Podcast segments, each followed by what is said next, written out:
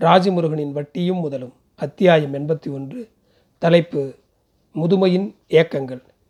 நண்பா கார் வாங்கியிருக்க புது இண்டிகாவோடு வந்தார் செந்தில். அப்பாவுக்காக நண்பா. ரெண்டு கிட்னி அவருக்கு பழுதாயிருச்சு. வாரத்துக்கு ரெண்டு தடவை டயாலிசிஸ் பண்ணணும்னு டாக்டர்கள் சொல்லிட்டாங்க. வந்தவாசிலேருந்து அடிக்கடி சென்னைக்கு வரணும்ல? அதான் கார் வாங்கிட்டேன். ஹார்பரில் வேலை பார்த்த மனுஷன். காலம்பூரா லோடு அடித்து எங்களை காப்பாற்றினவர் எண்பது வயசாகி போச்சு. இருக்கிற வரைக்கும் அவரை தாங்கணும்ல என்றபோதே ஆஸ்பத்திரி வந்துவிட்டது. பாதி இமைகள் பிரிக்கும் போதே பேரனுங்க எங்கே? என்று தான் கேட்டார் செந்திரின் அப்பா. ஊரில் கொண்டாந்து விடேன்டா அவங்கள. ஒரு வாரம் லீவு போட்டால் குறைஞ்சா போயிடும் என காற்றில் துழாவினார். மேலே பங்குக்கு தண்ணி பாய்ச்சணும் போகணும் என சொல்லிக்கொண்டே கண்களை மூடினார். சட்டென்று கையை உயர்த்தி செந்தில் எட்டு வெள்ளை பேப்பரில் கை நாடு வச்சு கொடுத்துட்டேன்டா.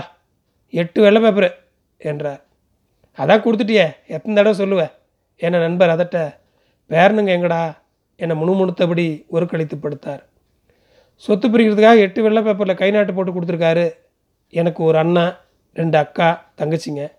எல்லாத்துக்கும் சேர்த்து சொத்து சமமாக போய் சேரணும்ல நாலு பேர பிள்ளைங்க. ஒன்றும் வர முடியல. எல்லாம் ஸ்கூலுக்குன்னு கிடக்கு என்றார் நண்பர் வெளியே வரும்போது. பேரனுங்க எங்கே? என்ற அந்த முதிய குரலும் என்னுடன் காரில் ஏறிக்கொண்டது. போன வாரம் பிரியா வீட்டுக்கு போயிருந்தபோது பாப்பா எங்கே? என்று கேட்டதற்கு ஊர்லேருந்து அப்பா வந்திருக்காரு. ரெண்டு பேரும் வெளியே போயிருக்காங்க என்றாள். வாசலில் வந்து பார்த்தபோது கடைத்தெருவில் பிரியாவின் நாலு வயது குட்டி பாப்பா முன்னால் வர அதன் கையை பிடித்தபடி பின்னால் வந்து கொண்டிருந்தார் அந்த தாத்தா. சட்டென்று அவரை பார்க்கத்தான் குழந்தை மாதிரி இருந்தது. போ தாத்தா உனக்கு ஒன்றுமே தெரியல. என்கிற பேரன் பேத்திகளை அள்ளி வைத்து கொண்டு கொஞ்சும்போது எல்லா தாத்தா பாட்டிகளும் குழந்தைகளாகி விடுகிறார்கள். அவர்களுடைய முதுமை தனிமை எல்லாவற்றையும் அந்த பிள்ளைகள்தான் நிறைக்கின்றன. மடியிலிருந்து உதறி குதித்து விளையாட ஓடும் பேரப்பிள்ளைகளை பார்க்கும் தாத்தா பாட்டிகளின் கண்களில் மறுபடி தாய்மொழி தேடும் தவிப்பு கனல்வதை நம்மில் எத்தனை பேர் அறிவோம். மிக சாதாரணமான ஒரு வார்த்தை விசாரிப்பு தொடுதல் பொருள். அவர்களை எவ்வளவு சந்தோஷமடைய வைக்கிறது என்பதை எவ்வளவு பேர் உணர்வோம். அலைபேசியில் இழுத்து இழுத்து பார்வை முக்காவாசி மங்கி போச்சியா பொக்கையா தான் தெரியுது. வந்து ஒரு எட்டு பாறையா? என பேசி கொண்டிருக்கும்போது அப்புறம் கூப்பிடுறாத்தா என கட் பண்ணுகிறவர்கள் எவ்வளவு பேர் இருக்கிறோம். இந்த ஆள் அனாவசியமாக கடந்து என்னென்னமோ கத்திக்கிட்டு கிடக்காரு. இது சரிபட்டு வராது என சொல்லி கொண்டிருக்கும்போதே எங்கிருந்தோ வந்து நின்று கைத்தடியை தூக்கி வீசி நான் போகிறேன்டா இங்கே இருந்தால் தானே உங்களுக்கு பிரச்சனை? நான் எங்கேயாவது போகிறேன் என இறைந்த ஜம்பு தாத்தாவை புரிந்து கொள்ள எத்தனை வருஷம் ஆயிற்று? கற்பூர மாத்தா இறந்து உடல் கிடத்தப்பட்டு இருக்க காலடியில் மௌனமாக தலை குனிந்து உட்கார்ந்திருந்தார் ரகு தாத்தா. ஒரு சொட்டு கண்ணீர் விடவில்லை. கல்லூரி மங்கன் மாதிரி அப்படியே தான் இருந்தார் சுடுகாடு வரைக்கும். எல்லாம் எடுத்து அடுக்கி சிதை வைக்கும்போது படாரென கீழே விழுந்து புட்டேர் புட்டேர் என முகத்தில் அடித்தபடி தங்கராணி தங்கராணி போயிட்டியே தங்கராணி இங்கே நான் தனியாக எப்படி கிடப்பேன்? என கதறியது முதுமையின் தனிமை குகையில் பட்டு எதிரொலிக்கிறது இப்போதும். எப்போது போனாலும் அரசூர் கல்யாணி ஆத்தா ஒரு கிலோ பாறை மீன் எடுத்து சமைச்சிருக்காவோ? எனக்கு ஒரு துண்டுக்கு மேலே போடலை. வாய் நம நமன்னு கிடக்கு. கொஞ்சம் பூந்தி கேட்டேன் கொடுக்க மாட்டானுவோ காலையில் ஒரு தேங்காய் துவையில் கூட கொடுக்கக்கூடாது என சாப்பாட்டை பற்றியே தான் பேசி கொண்டிருக்கும் பேசுகிறத கேட்க கூட நாதி கிடையாது. அங்காளி பங்காளியாக வாழ்ந்துட்டு பொடியிருந்து தனியாக விட்ட மாதிரி நிற்கிறது கொடுமைப்பா. மவ மருமவன்னு எதுவும் கேட்குறதில்ல பேத்தியை கொஞ்ச நாள் கூட குத்தம்னு பேச்சு வந்தப்போ தான் கிளம்பி வந்துட்டேன். அந்திமத்தில் உறவு இல்லாமல் வாழ்கிறது இருக்குது பாருங்கள் அது சொல்லி உணர்த்த முடியாதுப்பா என திருச்சி முதியோர் இல்லம் ஒன்றின் வராந்தாவில் நின்றபடி சொன்ன அந்த முதிய கண்கள் உள்ளே எரிகிறது இப்போதும். டோக்கியோ ஸ்டோரி என்ற ஒரு படம் பார்த்திருக்கிறீர்களா? ஒரு வயதான தம்பதி நகரத்துக்கு சென்று செட்டில் ஆகிவிட்ட தங்கள் பிள்ளைகளை பார்க்க செல்வார்கள். ஒவ்வொரு பிள்ளையாக போய் பார்த்து அவர்கள் அடைகிற நிராகரிப்பும் வசைகளும் முதியவர்களின் தனிமையையும் இயக்கங்களையும் பேசுகிற படம்.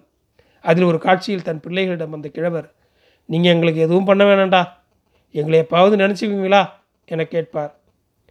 பார்த்து கொண்டிருந்த கணமே கண்ணீர் வந்துவிட்டது இந்த விதையை போட்டவர்களை வளர்த்தவர்களை நாம் எவ்வளவு நினைத்துக் கொள்கிறோம் என்ற கேள்வி குடைந்தது.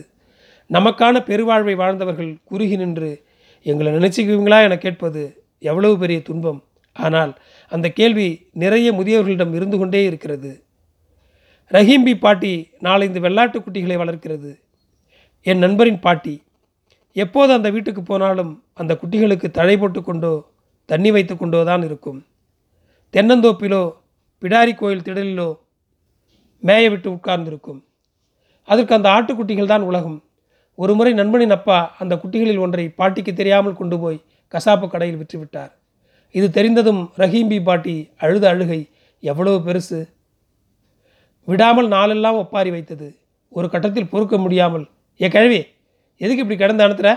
ஒரு ஆட்டுக்குட்டியில் என்ன வந்துச்சு உனக்கு? என நண்பனின் அம்மா கேட்டபோது உக்கிரமாக பார்த்தபடி பாட்டி சொன்னது. என்னை பற்றி அந்த வெள்ளாட்டுக்குட்டிக்கு தெரியுறது உனக்கு தெரியுமாடி? நாங்கள் பேசுறது நீ என் பேச்சு காது கொடுத்து கேட்டிருப்பியாடி? போடி.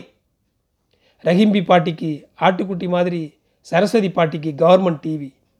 எப்போது போனாலும் டிவியில் ஏதாவது பார்த்து கொண்டே கிடக்கும். சீரியல் கதையெல்லாம் இன்ச் இன்ச்சாக சொல்லும். ஐயே இவனுக்கு நடிப்பே வரலடா. ஏ என்னடா இது? கேமராவில் இருட்டாக பிடிச்சிருக்கானுவ?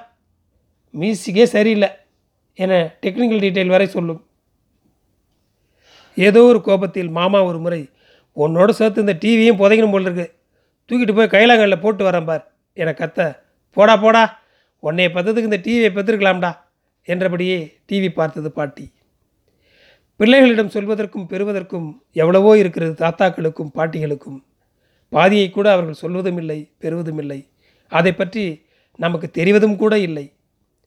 அகாலத்தில் இருமும் பேரழகி பெருந்தேவி உன் நெஞ்சு சலியெல்லாம் நெய்யாகி எரியுதடி என் உயிர் விளக்கு என்ற கவிதை என் அம்மாவை நினைத்து நான் எழுதியது. சமீபத்தில் வீசிங் பிரச்சனைக்காக சென்னையில் உள்ள மருத்துவரிடம் காண்பிக்க அம்மாவை வரச் சொன்னேன்.